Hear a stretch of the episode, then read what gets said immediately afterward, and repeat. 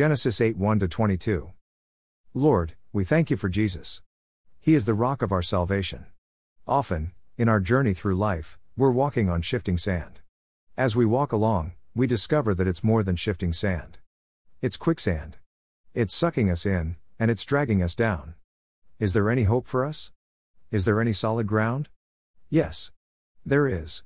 Jesus is the solid rock. My hope is built on nothing less than Jesus' blood and righteousness, on Christ, the solid rock I stand, all other ground is sinking sand. Lord, we thank you that you've not left us to fall down in our own weakness. You've given us Jesus, our Savior. We stand in His strength. When we feel like we're sinking, help us, Lord, to look to you, to find new strength in you.